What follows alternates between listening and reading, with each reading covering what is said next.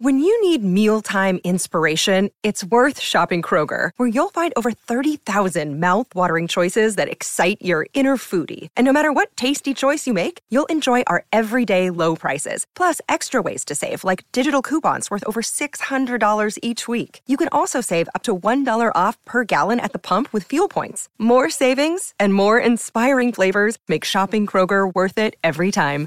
Kroger, fresh for everyone. Fuel restrictions apply.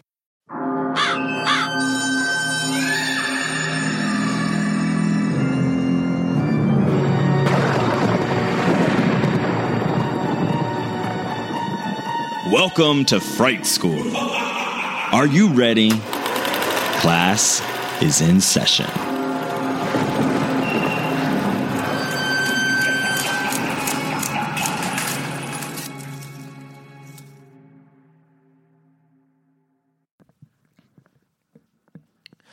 Ah, here we are. Another episode of Fright School. Hello, Joe. Hello, Joshua. How are you? I don't know why I did that way. I, I don't either. You know, I just had a um a weird thought about Greece too. We're going back, back, back to fright school. Yeah.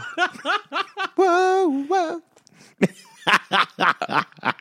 Uh, for once, This is I, the only place I try to like sing falsetto, like you know, with the band and stuff. Like I sing in my growly rock and roll voice, like I'm fucking, you know, I don't know who that was. Just I was now, gonna say somebody. like your like sun house, like right, whatever. But here, I like to stretch. I like to stretch my vocals. but yeah, I had a whole, I had a whole thing just happen in my head with zombies and Rydell High. Anyways, But like back to fright school. Back to fright school. Anyways, yes, you, Here we are. you also brought up a musical first before I did. I know that's so weird.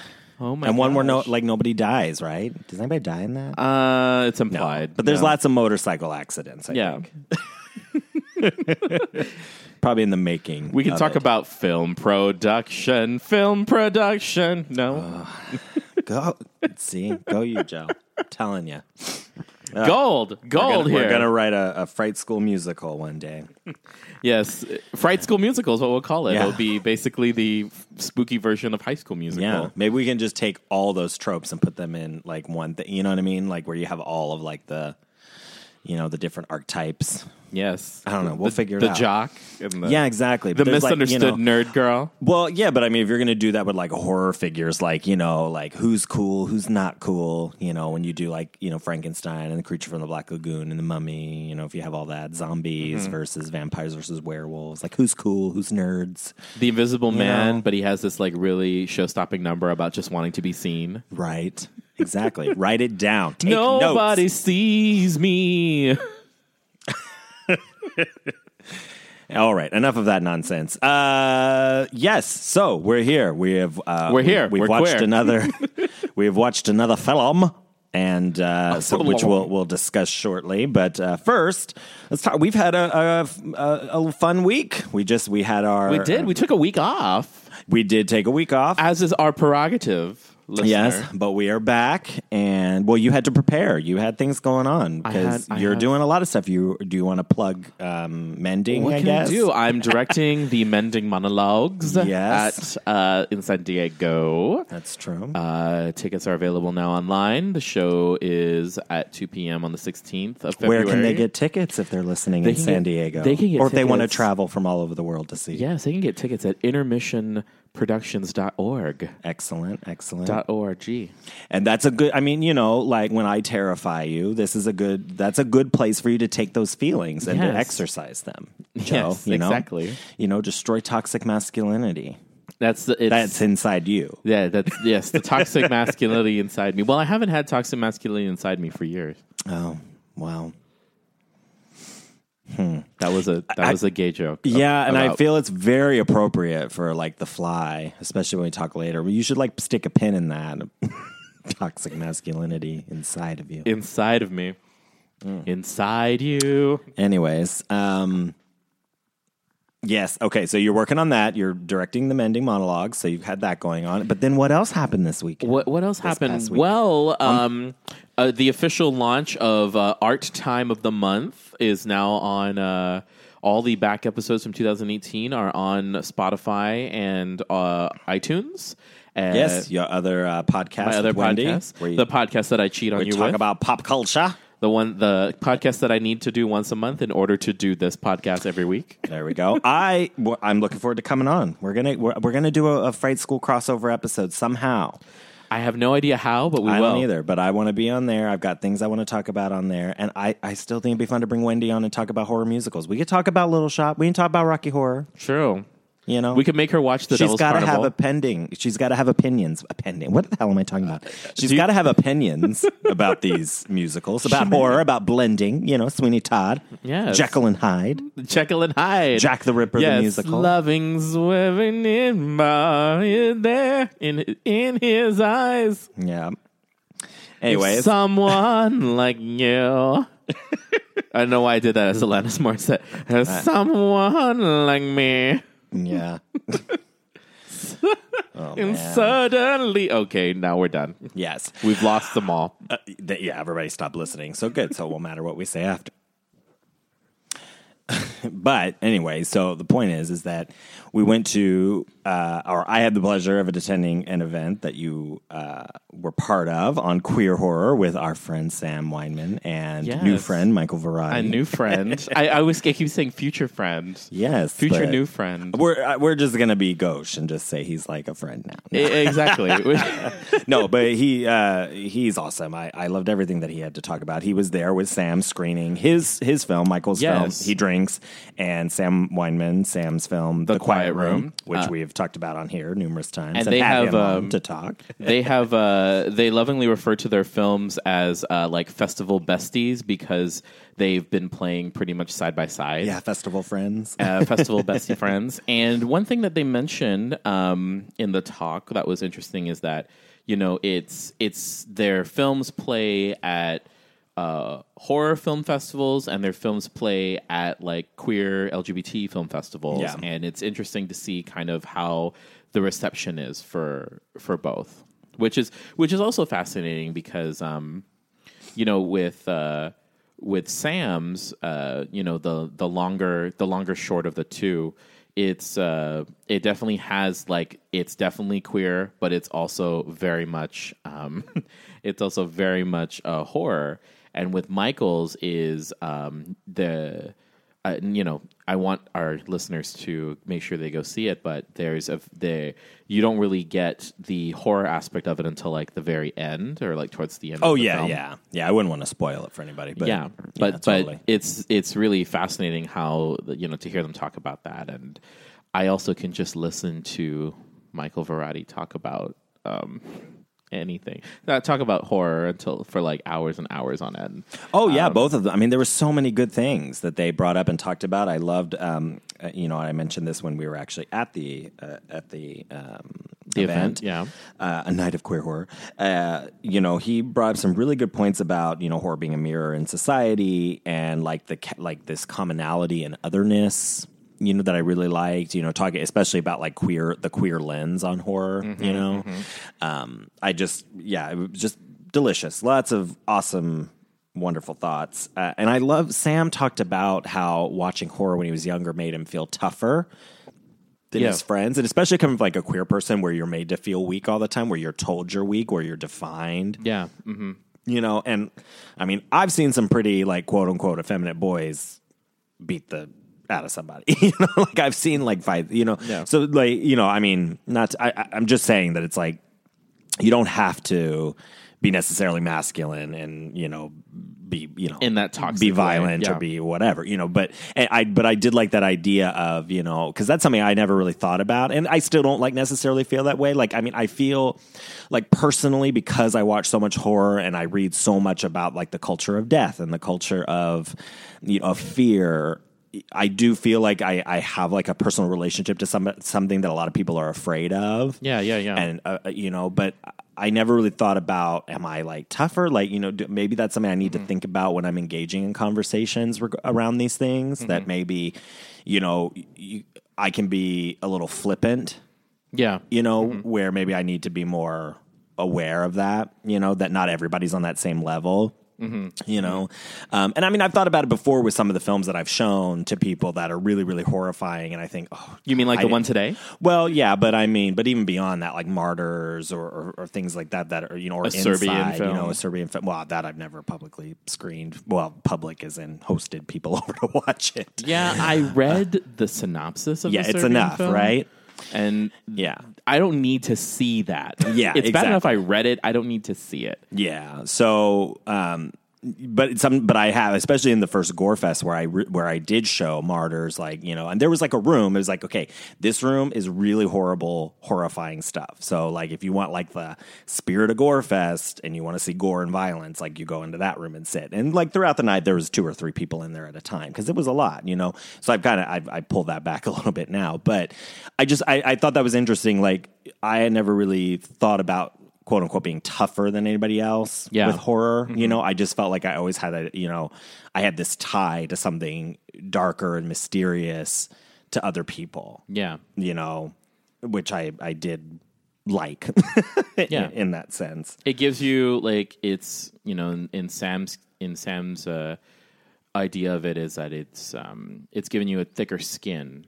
Yeah. and like you know i mean we're already we're already like walking around as queer people. Like we already have like a thicker skin um uh because of that. So you know this adds an extra layer an extra layer of protection almost that's preparing us for situations in the world Yeah, it goes back to like the controlling of the, the identity, you know, because because whether or not you're queer or not, you know, if you exhibit those traits, and we have straight friends that Yeah. are quote unquote effeminate either because they're part of like the the theater community or they're dancers or they're singers or they're mm-hmm. whatever, and people automatically assume you know something about their sexuality you know the the world is throwing this on you and painting you with that. So there is there's Yeah. a there's a certain amount of control when like me personally like I wear a lot of black and you know this is kind of this is part of my identity. I can Yeah. control it. Mm-hmm. Like you know I'm a weirdo for this you know for these reasons you know. I, th- we've talked a little bit about that before or I've I've talked about that before like the the control being you know into horror and into other you know darker elements. It's like something that i grasped and um you know revel in outside th- that that that's like self-identifying. Yeah for sure for you sure. know it's a it's a chosen strangeness. I'm just starting to choose the strangeness, Right. but I, I also feel that it's uh, it's my it's my mission to also like to stay on brand and to be as normy as possible. because if I go too far, because then it's like because I love when we show up places and you're in like you're all black, like you're Lydia Deetz couture, and then I look like I look like uh, a pre Frank-N-Furter Brad, like like you know jeans and a and a collared shirt and a you know my glasses. And, Well, and you and uh, you know you and um, our our friend Ashley, who's been on the show, kind of have that too, where people don't expect. you oh know, yeah, they don't expect us that element. We we're, we have our normie camouflage on. right, you Mm-hmm. know, and I mean, and I think that actually resonates with lots of people. You know, I think you know because there is like stigma and things. Like I, I mean, I don't really care because I mean, one, I like. The other reason I like to wear a lot of black and gray is because everything matches in my closet. Anything I put on will go That's together. true. So it makes my life very easy. Yeah. Um, you know, but I think a lot of people probably, you know, revel in horror or revel Mm-hmm. in other things that don't necessarily, it's not a lifestyle for them as much Yeah. as it is for like me or people like me, where it is Mm-hmm. kind of a, you know, that it's beyond just Yeah. wanting to watch a, a scary movie. Uh, so anyway, so, th- so there was some really great talk, a lot of stuff that I left, uh, you know, after that event, like thinking about because it was a very, very good conversation. So I hope Yeah. that we're able to um, see more of those events happen, um, especially with the lens on like queer horror in particular. I, I think is it's, Yeah. it was very, very fun to talk about. Yeah, and you know we- we've said it. We've said it a little bit on this uh, a little bit before. It's like you know we never really we didn't really set out to make like a queer horror podcast, but like you know it's um it seems now it's like it's almost inevitable just because we're two queer people and the the the kind of the thought behind uh, some of the things you know that that we end up consuming and the things that we like. You know, it's very it, there is this queer lens on it, and um, one thing that uh, that came up in the talk and the talk and the screening was um, the idea of you know what of the queer what what can we bring forward with us? You know the queer canon and the, of the established queer canon and how we can you know when we're thinking about movies it's like you know how can we take these movies and propel them forward? And um, I did love the discussion about where the future of horror is at too. So yeah it was it was good. It was a good talk. I, I really hope we get to do more of those. Yeah, um, yeah, absolutely. It was just very enlightening and very interesting to you know kind of talk about it. And just to to your point, like you know, yeah, I mean our perspectives. I, I actually want to talk about this a little bit later when we get into some of the interpretations of the fly. yes Um, you know, like some of my because some of my personal feelings around like queerness or identity uh, I agreed with like the talk where like we were searching for meaning in some stuff, you know, and that's for anybody. Anybody, it doesn't matter what you are. Doesn't you know if you're queer or you're a person of color, you're a woman, you're a man, you're whatever. When anytime I, you know, at least I would think, anytime you engage with art. If you like it or you don't like it or whatever, you know, you're seeing it's through your personal lens, it's through your perspective. yeah So you're pulling what you want or taking what you need or criticizing, you know, if you read something like, well, this is how I saw it, somebody else goes, well, this is how I saw it, and then then mm-hmm. you have politics.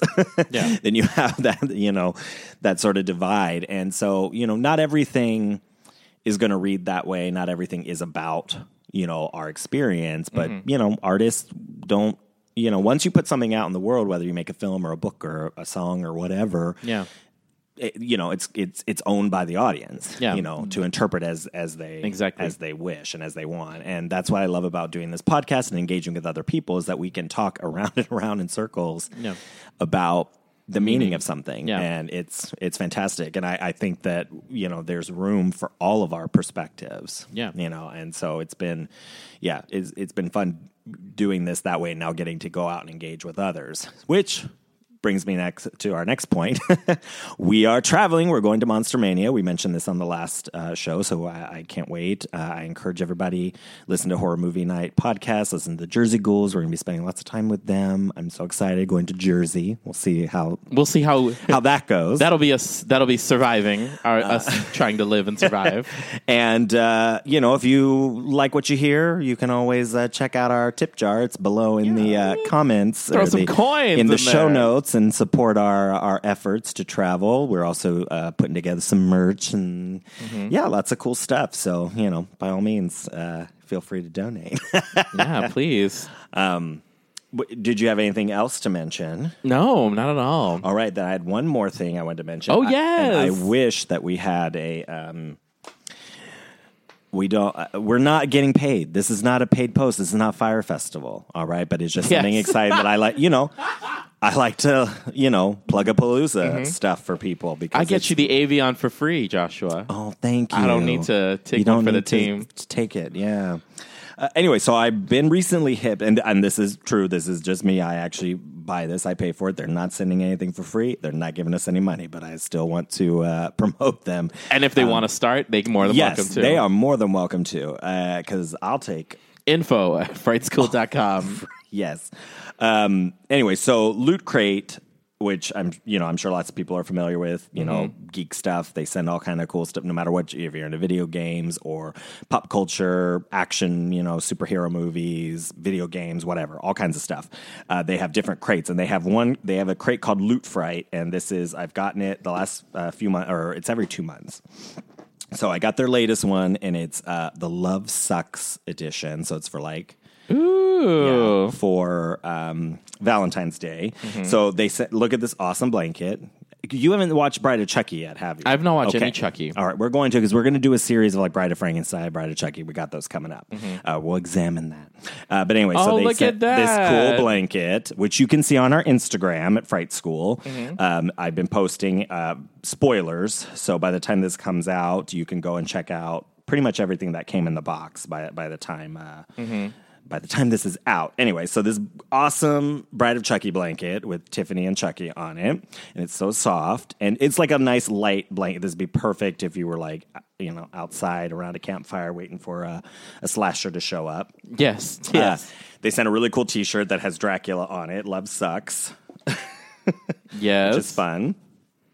Uh, And Dragul. yeah, and they also sent they sent some awesome uh, Valentine's Day cards with like classic monsters on them. Uh, they've got one, the creature from the Black Lagoon. I love you too, Lagoon and back. I know, right? It's so cute. And they have, uh, let's see, one with the Bride of Frankenstein. Our love is electrifying. Uh, anyway, so you could uh, look at those online, and they also sent a really cool, like bookmark, metal bookmark uh, of La Llorona. Ooh, La Llorona. Yes.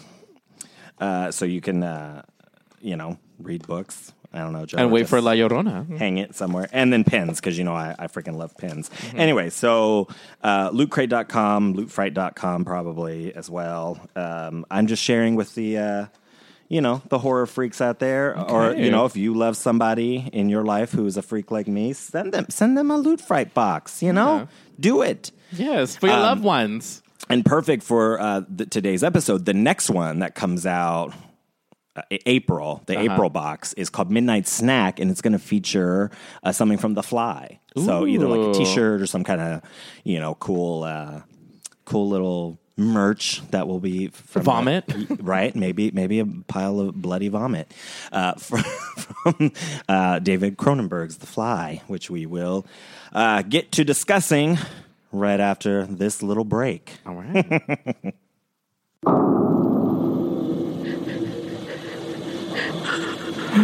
I just want to apologize. I'm sorry to everyone. I was very naive and very stupid, and I shouldn't have put other people in danger.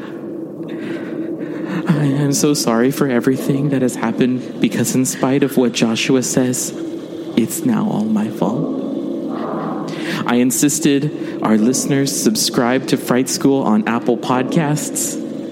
I insisted they leave us reviews. I insisted that they give us a five star rating. And it's all because of me that we're here now and we're being hunted. I love you, Mom and Dad. I am so sorry. I only wanted to make good content for our listeners. I'm so scared. I'm going to die out here. Joshua, is that you?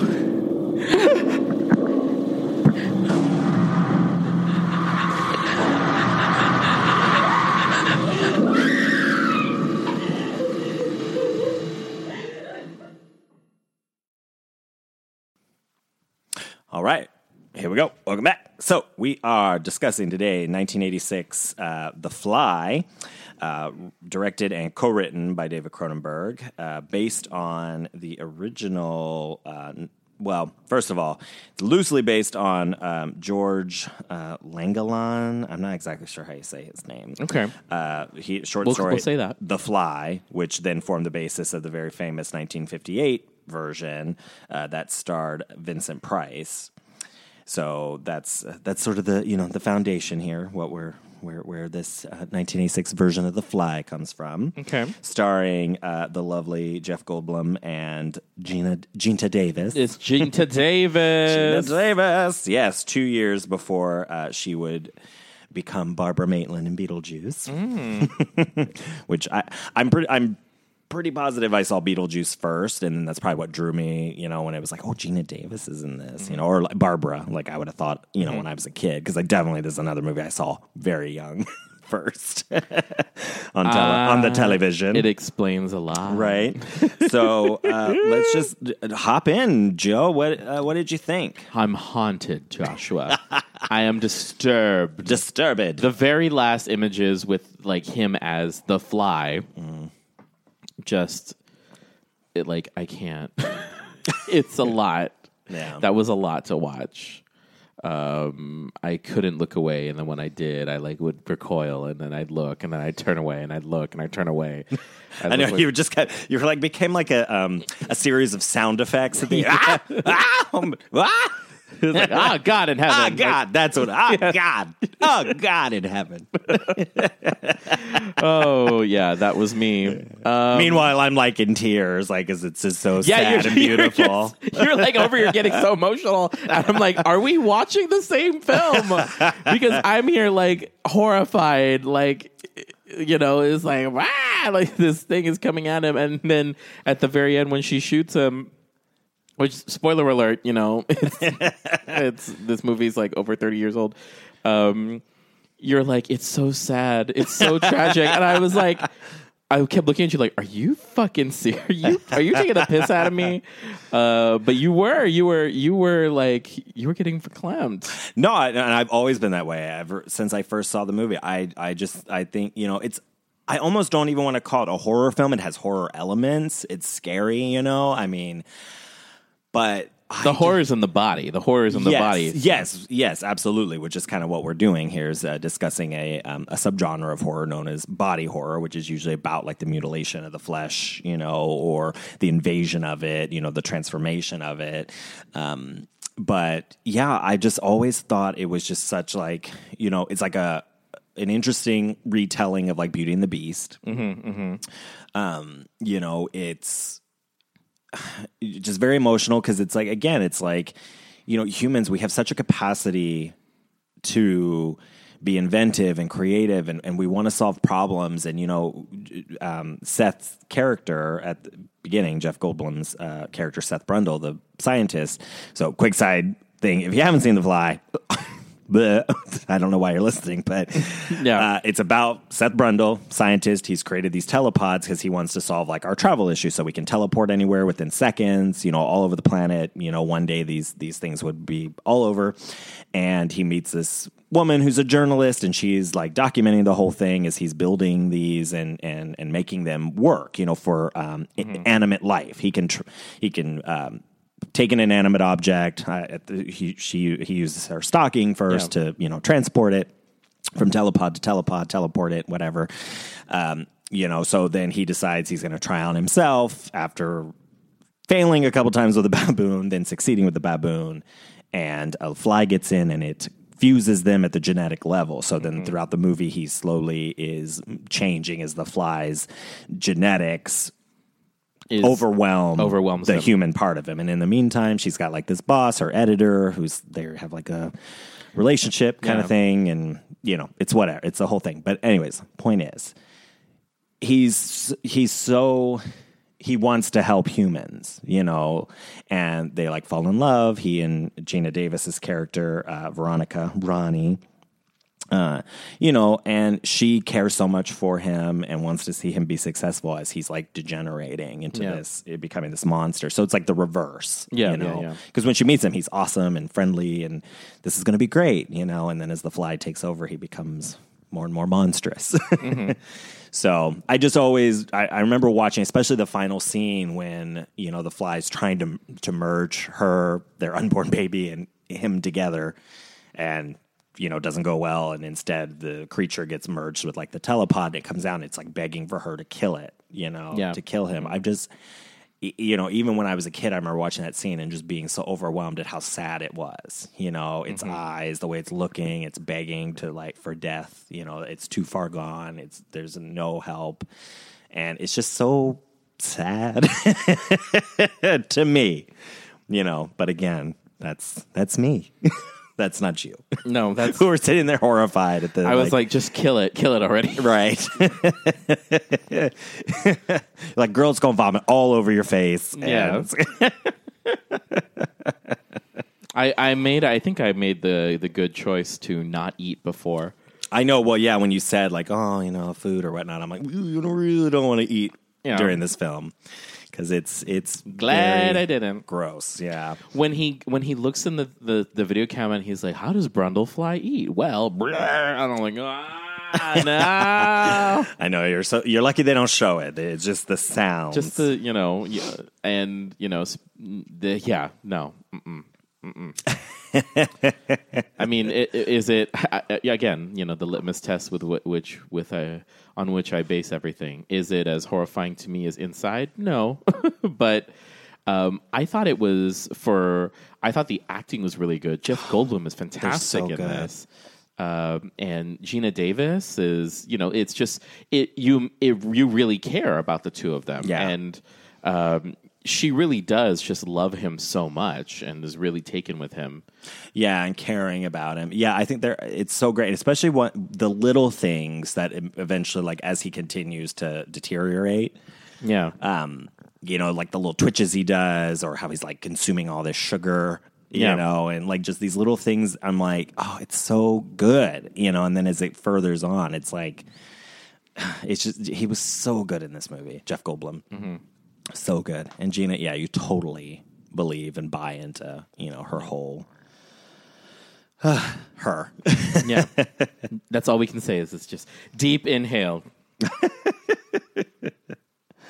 um anyway, so I don't know. In analyzing it, I think it's very interesting because you know we're looking at 1986, Yeah. um, and I, I'm looking. There's this um, site. Let me find it again. I just had it like GradeSaver, which is looking. It's like an analyze film analysis. yeah. Yeah. Yeah. and I thought some of this was sort was sort of interesting. So there's um, like the sugar. So like eighty six, you're talking about like the height of like cocaine. Yeah. you know, okay. and so that was one of the one of the things that oh, the read of it is that the the use of cocaine. Well, he's also very manic too. Well, yeah, exactly. So it's like so they have here that director Cronenberg uh, used this as an attempt to inject symbolism uh, consistent with the period. So um, the uh, it was a high watermark for recreational use of cocaine, and so like the um, how he's becoming yeah very manic very aggressive you know how he's like so violent with her Yeah, yeah, yeah. as, as the movie you know goes through. Uh, that's one of the things that you know sort of like the excess of the 80s you know. I don't know. I mean i'm just kind of like i thought i would throw out some of like the things that people uh, sort of interpret Yeah, from yeah, it. yeah. i that I, I i don't know. Maybe maybe that's that was what he was doing rather than just like no it's a fly and that's like an early sign that obviously this this is It's a fly. this is you know something going wrong um you know but I, you know, I don't know if you're reading it again, like through your own lens. If you're saying that you're somebody who loves some an addict, Mm-hmm. you know, maybe there is that sort of you can read that as You know something's wrong, but it's that there's something deep in their brain that they can't, Yeah. you know, that they're a good person, but this thing is taking them over, and you know they're destroying their life and the the lives of the people around them. Sure, maybe you could read it as Yeah. a as a as a warning against cocaine use in the eighties. um, you know the big the big one and the one that I kind of take away like terminal illness, disease, Mm-hmm. cancer. Uh, you know, I think that's definitely there, especially you know, and it's interesting because you know there, there's a big question watching this movie is who is the antagonist Yeah. who's the quote unquote bad guy. Because when it starts, it's definitely Stathis. It's like he is a piece of garbage. Like, you know, he's bullying, you know, Veronica. They had this relationship, but he's like, he lets himself into her house.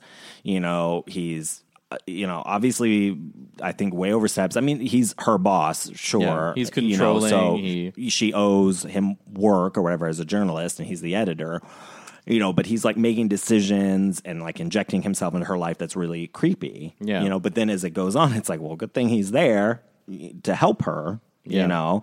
And then on the flip side, you have Goldblum's character. You have Seth, who starts out, obviously, he's the good guy, and then is quickly degenerated into a monster that wants to fuse their bodies together. Yeah. you know? So, Yeah, mm. and see, and even I'm just like the the idea, the idea of like fusing the bodies together too. I mean, you know, that's like two minds that. yeah, that they're all going to live in the same body. Yeah, you know it's it's so creepy but the um the point that i want to make is that through veronica so when you're watching the movie you know the audience we're like taking our cues from her and how she's treating. She's Yeah. never like he's a monster. She knows something has gone wrong. She's trying to convince him something has gone wrong. And so we're responding, at least for me, that's what I'm responding to. When I watch the movie, I'm looking at him, Seth, through like her eyes. Uh-huh, You I know, and I'm seeing like she is watching somebody she cares about die, you Yeah. know, from an illness and and you know when people do you know there's all these you know the stages of grief or the stages of you know of dying you know where you are angry where you are this and then you know with his acceptance of it like you know when they have that awesome conversation about insect politics Yeah. Uh huh. towards the end oh, those I are like to some be of the, the first insect politician. yeah. Yeah. Those are some of like the best lines in the movie and about how if you stay, I'll hurt you. It's like that is such like iconic for or not iconic, but like archetypal for this kind of Yeah. Mm-hmm. disease or death, you know, where it's like, just leave me be. You know, and she can't, you know, Yep. she cares and wants to see him get well, however that happens. Of course, in the meantime, his brain's going, let's merge our bodies together and we'll be more human than fly. well, I the the other thing too is that you know she she's willing to do that, leaves, lets him go, but then when he finds out that you know she's carrying a child, Yeah. then it's like, oh well, no, now you can't go because this is a there's a part of me that's normal. Hopefully, I don't know. Hopefully, yeah. There was a sequel. there is a sequel to this. So you know, there's a part of me that's normal. You can't let that part of me die. Now we have to. And then you know, the obvious answer to that was to fuse their genetic material together. Yeah. Literally, No, it's very fucked up. But again, like I, it's like there, there is like an empathy there for that, you know, where he's like he's diseased and sick, and he's like something that will some part of me will exist that's not like Yeah, this, you uh-huh. know. So it's like I feel for him too. I mean, obviously, absolutely against like forcing her to have this kid if she wants to have an abortion, which I mean, they use the word abortion several times in this movie. Yeah. you know, it's very like I, I I've always really liked the Veronica character, and I've seen I don't even know how many times I've seen this movie. You know, because she's very strong willed. You know, she's like, "Fuck you, Stathis." Fuck you. You know, she comes in and, and tells the other woman, you know, that he brings in and tries to get her to go to the telepods because he's still under the impression that he's been purified um, you know, and made into some kind of superhuman through through the uh, um, transportation, you know. But she comes in, she's very heroic in that moment, like "girl, run," yeah. uh, using the very famous lines, you know, "be afraid, be very afraid." Which uh, we were talking about that earlier. I don't think a lot of people know this comes from that movie. Yeah, you know, yeah, if they haven't seen it, or maybe they thought you know it existed before, but and maybe it did. I mean, I'm sure she's not. I mean, it's not the first time people have used those words, but I think they've become such a part of pop culture because of this movie. Yeah, for sure. Um, anyway, you started to say something. No, no. You're still horrified. I, I really am. Um, yeah. I've lost my appetite. Right. I so I so going back to kind of talk a little bit about body horror, about like the genre. I thought this was very interesting. This is from um, film scholar Linda Williams because there's this idea of body horror falling into one of three uh, gross genres or genres of excess, which includes pornography and melodrama as well. Uh-huh. And oh, so, wow. Okay. Pornography, too. Wow. Yes, but for this reason. The success of these body genres is often measured by the degree to which the audience sensation mimics what is seen on the screen. So people experience like, you know, the like t- you know terrified feelings, the scary like like we've talked about before like the you know, we like to feel that adrenaline rush when we watch horror movies. Um people like to watch like melodramatic like i guess that's like quote unquote like a chick flick you know to cry to have that sort of release. It's everything's so wrought with emotion you know to have that sort of release. And then pornography obviously sexual arousal ex- one like different such kind a of release. base Yeah. lizard brain like release. And you're we watch pornography in order to have sexual feelings and sexual release. So you know, body horror, it's kind of the same thing when you're watching this. Uh, you know, The Fly in particular, and as you were twisting and oh, gross, uh, you know, because you're having this very Visceral. visceral, yeah, reaction. reaction to what's happening on screen, and I, th- it's one of my favorite kinds of horror. You know, because we are so as humans, you know, we don't want to die and we don't want to age and we don't want to I mean collectively. Yeah. I mean I don't know how different people feel. Maybe some people, you know, whatever. But you know, all of that's like in here. You know, Mm-hmm. like I, I have dreams like this where like my hair falls out or my teeth fall out, and a lot of times that's tied, I think, to that sort of fear of decrepitude Yeah, yeah, yeah. you know and so it gets at such like this basic like fear we have you mm-hmm. know and so that's why another reason i like i do like to read the fly as as a horror film in that way you Yeah. know, a very real fear you Yeah. know not just not just like ew gross he's a fly monster like, like no there's there's real things because it's like he it's interesting because it kind of it it's it kind of reminds me a little bit of like god this is going to sound so pedantic it, it reminds me a little bit of like flowers for algernon right so you know you have Yeah. um you have the story of where it's you know this guy who was uh, was had like developmental issues and then through you know through science he becomes this like super ubermensch intelligent person Right. and then ends up like going back to uh going back to it going back uh, regressing even further back and so with this it's just like you know okay so through science and he didn't even set out to do that he just wanted to get from one place one point of the room to another Right. but Yeah. then the moment he figures out like okay well maybe it's just like distilled me into my essence and uh, and now it's like okay i'm this superhuman and and then he does it again with uh with the uh, the woman that he picked up at the bar. Yeah. Which, you know, to be quite honest, if you watched a guy like basically break the wrist of another person and then had like a full on full on the bone is coming out of the skin, I don't know if you want to go home with him right away and, you know, have no intercourse. yeah absolutely and i mean that's yeah totally But but yeah, it's just so fascinating kind of see his his thought process behind what happens uh once he once he goes through the change. Yeah. Well, that's another great metaphor for like addiction. you Yeah. know, if, if mm-hmm. you want to look at it that way, because like that's like that's the part of the movie where I I hate him the most. Yeah. Because he just walks in, he's like, "You're coming home with me." I mean, he's just being such like a total dick. And it's like if you wa- if somebody like you love is like going through this or or whatever, or has found out something bad and they're dealing with it in a very bad negative way. Yeah, You yeah, know, yeah. going out and being a dickhead and he's being very misogynistic and I'm taking the lady home with me. You know, it's very cowboy and gross. You know, in that in in the worst are you know the worst uh, stereotype of that sort of behavior. You know, but you don't really yet know that the flies Yeah. like coming out. I mean, as the people engaging Yeah. with him, like as Veronica and all of this, the audience we know there's a tons of like dramatic irony in in in the film because obviously we know a fly got in. Mm-hmm. You know, and of course, if you see the movie The Fly, and you have any passing familiar with Vincent Price's version, you you know you know what the what the the story is.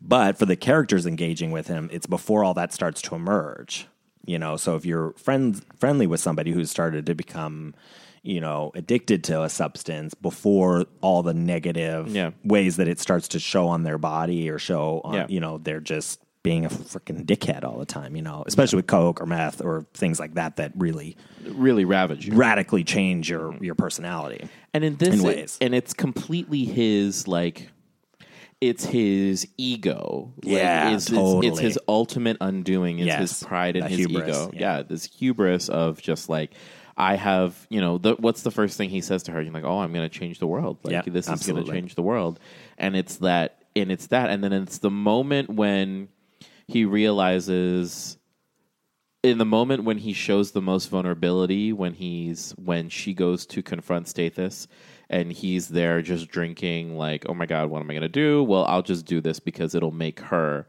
it'll you know I'm just going to go for it because you seem fine. And you know but it's like he begins to unravel at that point when he starts to care about something else outside of his work Yeah. So you okay? Yeah. So you're talking about when she goes to see Stathis and he's like jealous, you know, because he's just you know, again they don't you don't get enough establishment of his character, you know. But I mean, I think it's assumed like he lives his whole life in this warehouse, which by the way, that apartment is so cool. Yeah. I love it.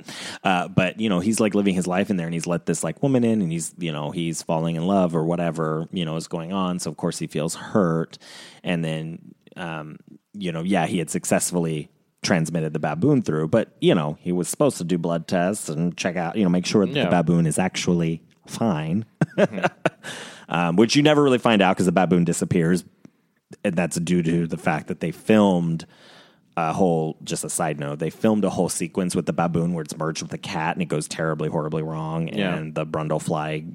You know, at this point, he's pretty well advanced. Um, has to kill the creature. So the baboon just vanishes, you know, in the finished film. We don't have a, a final answer to that.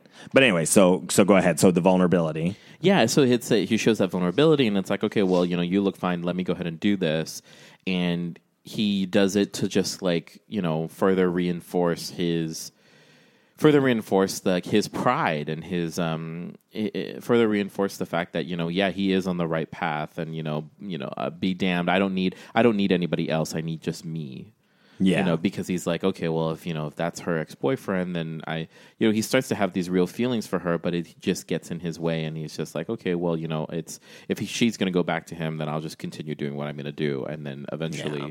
You know it leads Yeah, it's to very- his ultimate undoing Yeah, it's very, very responsible. And I kind of think it ties in a little bit. So the original movie, which came out, I think, 58, um, I think it's kind of a comment too on like nuclear technology. Yeah, You know, uh-huh. as we're, as we're building, you know, the bombs and, you know, it's, that's ego and it's all, you know, all of that's kind of tied in. Um, so it's sort of, what do I want to say? Like, yeah, the hubris of it, the like the mistakes were made.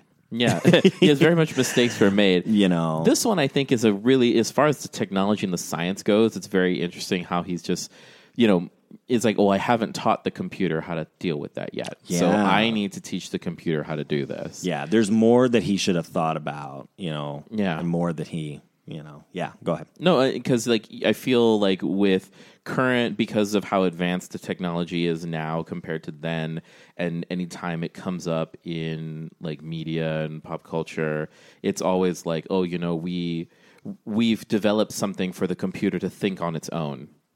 You know, like to think on it. Like now we've we've taught it. Uh, now it will now through AI, it will now think on its own and form its own using patterns to do whatever. Whereas, like at that time, the understanding of it is that you know I tell it how to think.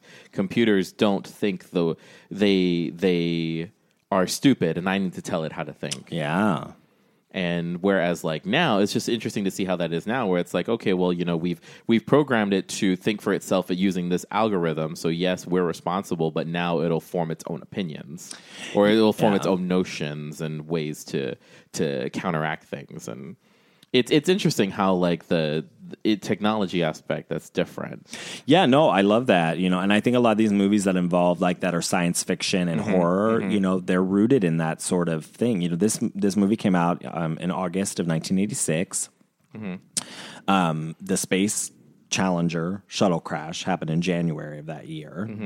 Um, you know, so it's like tying back to you know we we have big dreams and you know we we have big aspirations and you know things go wrong and it's horribly tragic Yeah. you know and i think that that's what these sorts of movies are responding to you know the, these sci-fi movies that are that are about this particular thing like experiments go wrong it's just a warning to humanity that you know we are capable of so much, but mm-hmm. you know, we really need one, we need others. You know, there should have mm-hmm. been a lot more people involved in this experiment, you know, checking, but he's egotistical and greedy and he's keeping everybody in the dark about what he's actually doing because he wants at the end of the day to be on those covers of the magazines and be, you know, a, a billionaire or whatever, you know, whatever that wherever that leads. Mm-hmm. You know. So I, I just think that they're reminders of that. You know, of of we are capable of a lot of destruction through our creation. Yeah. You know. Mm-hmm. So I don't know. I just I was just tying to like other cultural events that where you know science. I I mean I don't really know how the spacecraft like how that happened. Yeah, you know, yeah, in yeah. the sense of like you know where I, I'm just tying it to that. No, for You sure. know, you understand what like Yeah. the cultural.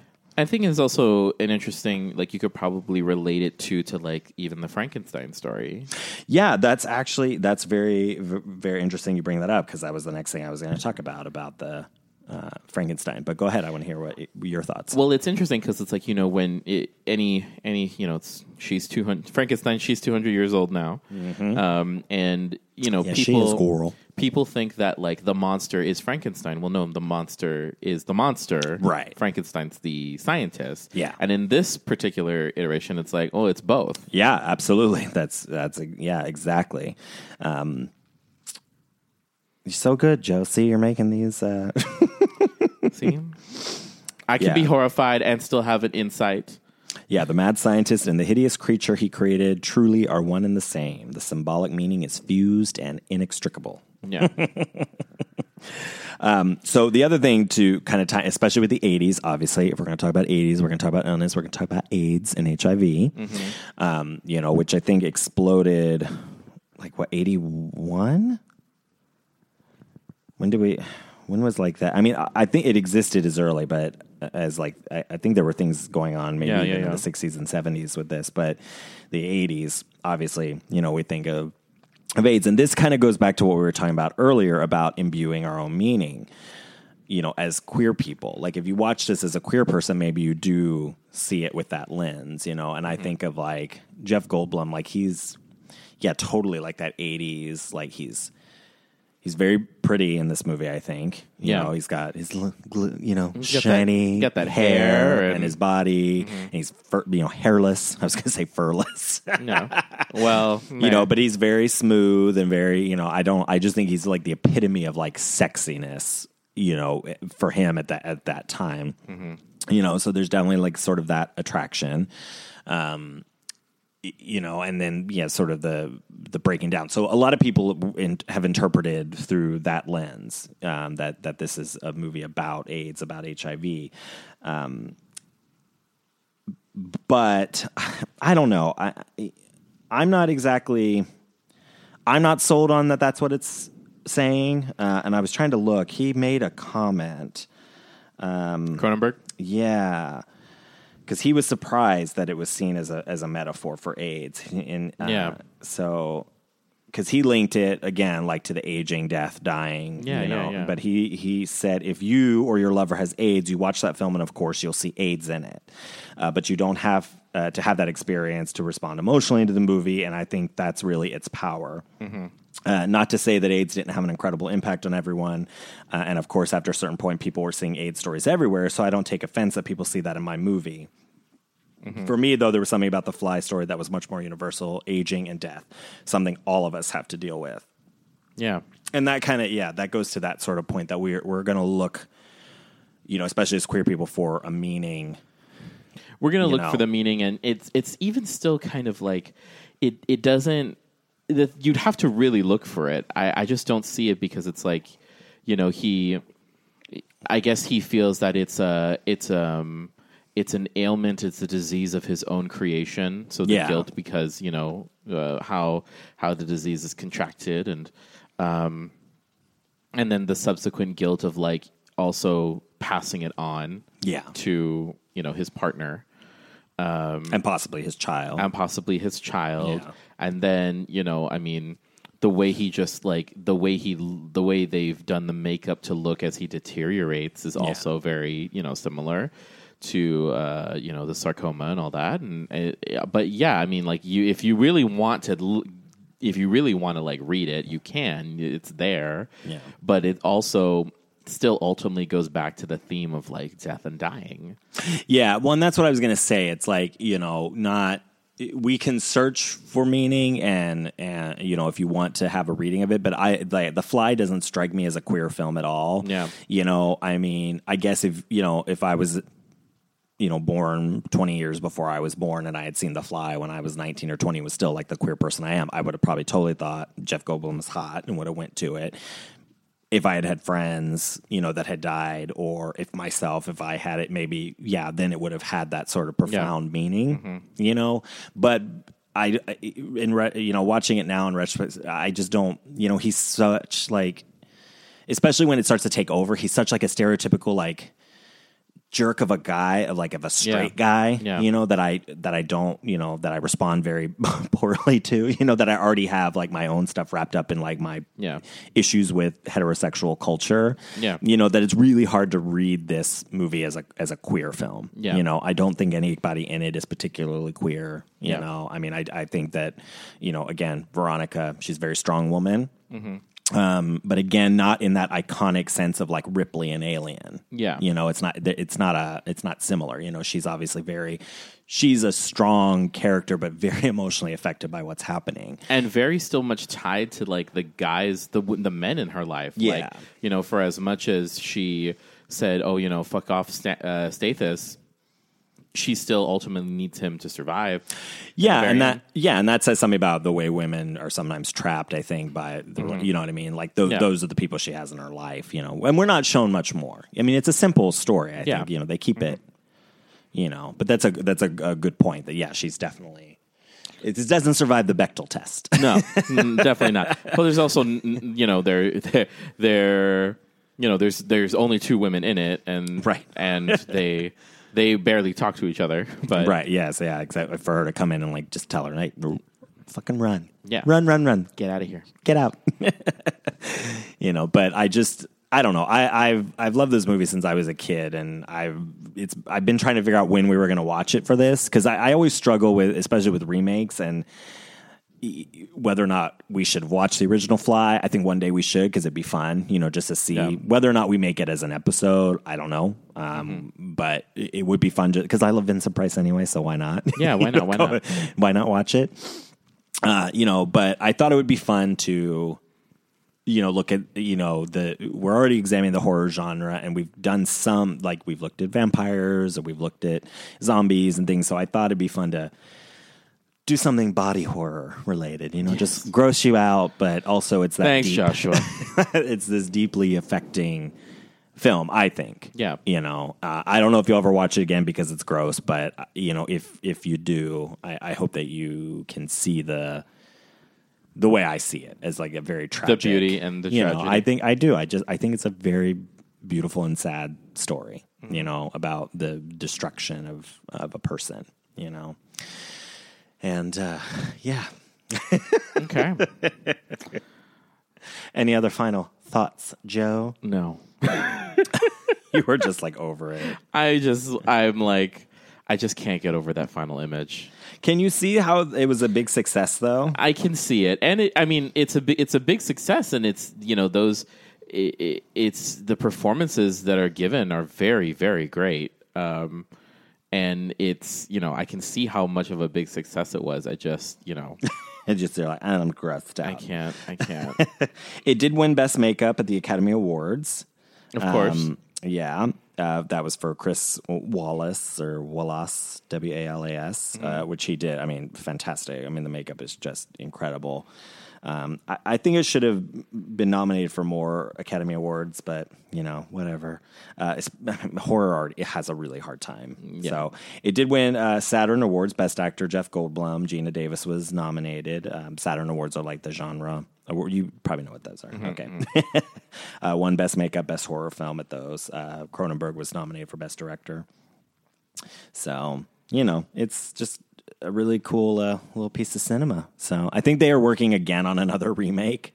I don't know if it's going to be a remake of the Cronenberg film or if they're going to Go just go back, back. to the source material and, and make a new thing, um, a new film. I I don't know how I feel about it, especially in today's climate. Um, what it would, you know, Yeah. do we need another The Fly? I don't know. I don't, you know. I mean, it could be interesting if they pulled in like environmental impact and if there's a way to kind of bring in some of the things that we're dealing with, with climate change and all, and, and climate shift and global warming and all, all the buzzwords, buzz, buzz, buzzwords. I see what you did there. you know, maybe there could be, maybe there could be room for a remake, but I, I don't think so. I think this movie stands perfectly fine. It's, it's, Yeah. you know, it, it works. Anyways, It does. Thank you, dear listener, as always, for uh, supporting Fright School. Joe, Joshua. watch you know watch The Little Mermaid before you go to bed. You know, I- which is a body horror in itself. Yes, exactly. know, You mean we'll watch the you know she mutilates herself for a man. She does totally. Uh, okay, well then watch something else. You know, go turn on like Yo Gabba Gabba. yes, yes. I don't know what that is actually. I just came to my head. You're just like yo words, words, Right, gabba yeah. gabba. It's children's shows I'm trying to think of. You know, that's I have no idea. Uh, anyways, you know, listen, rate, subscribe, all of that. Tip. Tip. Find us pinecast.com, frightschool.com slash pinecast.com. I don't even. Yes. it's in the description box Look down below in the description boxes. the show notes. Uh, until we meet again, good night. Good night.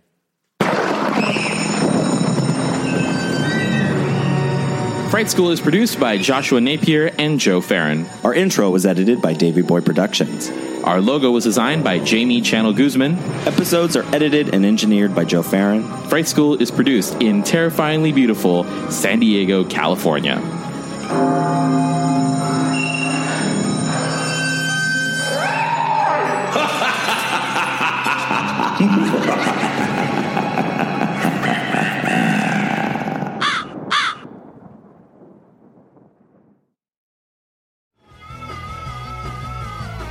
Listening to the Geekscape Network.